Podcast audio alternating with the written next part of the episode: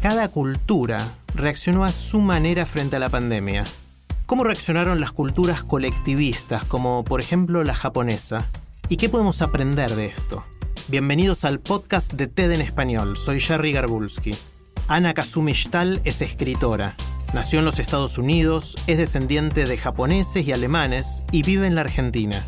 En su charla en TEDx Río de la Plata nos cuenta cómo Japón enfrentó la pandemia del COVID-19.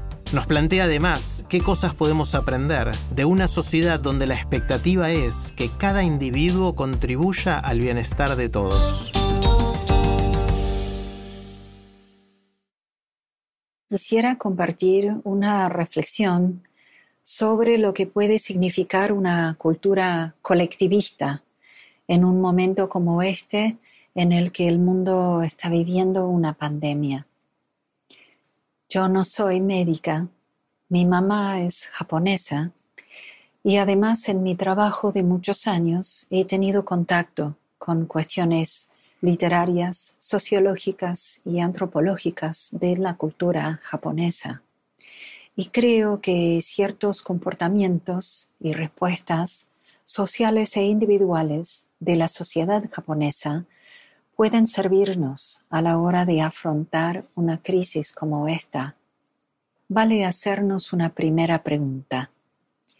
¿Por qué Japón pudo evitar mayor impacto del contagio si ya en enero se dio el primer caso, estando tan cerca de China teniendo casi 130 millones de habitantes en muy reducido espacio, teniendo de las poblaciones de tercera edad mayores del mundo, siendo el segundo país con más fumadores por cantidad de habitantes. ¿Por qué en Japón la infección de este virus no ha tenido un crecimiento exponencial? sino un avance lineal y lentificado hasta ahora. Sabemos que este nuevo coronavirus es muy contagioso. En estos datos demográficos, entonces, Japón nos presenta un cóctel que permitiría una gran propagación de la enfermedad. Básicamente, muchísima gente en poco lugar y un cuarto de esa gente con más de 65. ¿Qué pasa entonces? La japonesa es una sociedad educada de tal manera que responde de forma orgánica y unida ante cualquier evento que la comprometa. Japón pasó por guerras, tifones, tsunami. Japón recibe 1.500 terremotos por año mil temblores por día. Generación tras generación ha tenido que sobrellevar catástrofes naturales o generadas por el hombre. Esto lo podemos pensar con algo que les gusta mucho a los argentinos, equipos de fútbol como ejemplo. ¿Qué equipo de fútbol va a tener mejor performance ante un momento crítico?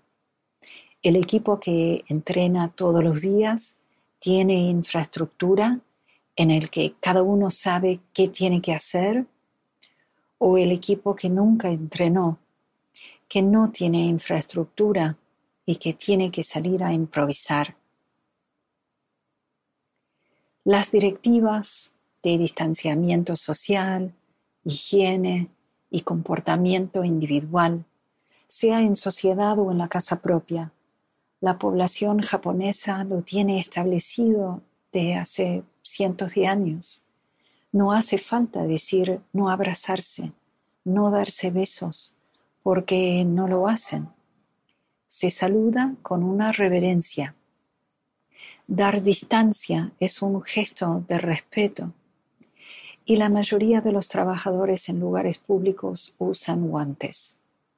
No hace falta recomendar sacarse los zapatos al entrar a la casa, porque ya es costumbre. No hay que indicar no estornudar ni toser sobre otra persona, porque esto es un protocolo habitual entre los japoneses. De hecho, estudios de hace años muestran que más del 50% de japoneses usarán barbijo al sentirse resfriado, no para proteger a sí mismo, sino para proteger al otro. Aquí va el mensaje fundamental de una cultura colectivista. El bien del todo es más importante que el bien de una parte. Para ilustrar esto me gustaría cerrar con una experiencia que hicieron dos maestros occidentales en un colegio en Japón. Seguramente conocerán el juego de las sillas. Se pone música, sillas en un círculo, una menos que la cantidad de participantes, y se van sacando de a una en cada ronda. Se hizo esta experiencia en Japón y los chicos, en vez de empujarse para tomar una silla, quedaron todos cediendo el lugar a un compañero, porque da vergüenza ganar uno cuando otro sufre. La palabra japonesa amae expresa esta manera de ser. Se trata de tener la confianza de que el otro me va a cuidar, en resonancia con sentir que nos realizamos cuando cuidamos de otros. En el ejemplo hay niños, pero ya podemos ver cómo funciona una sociedad colectivista. Se ayuda a sí misma porque cada individuo contribuye al bien de todos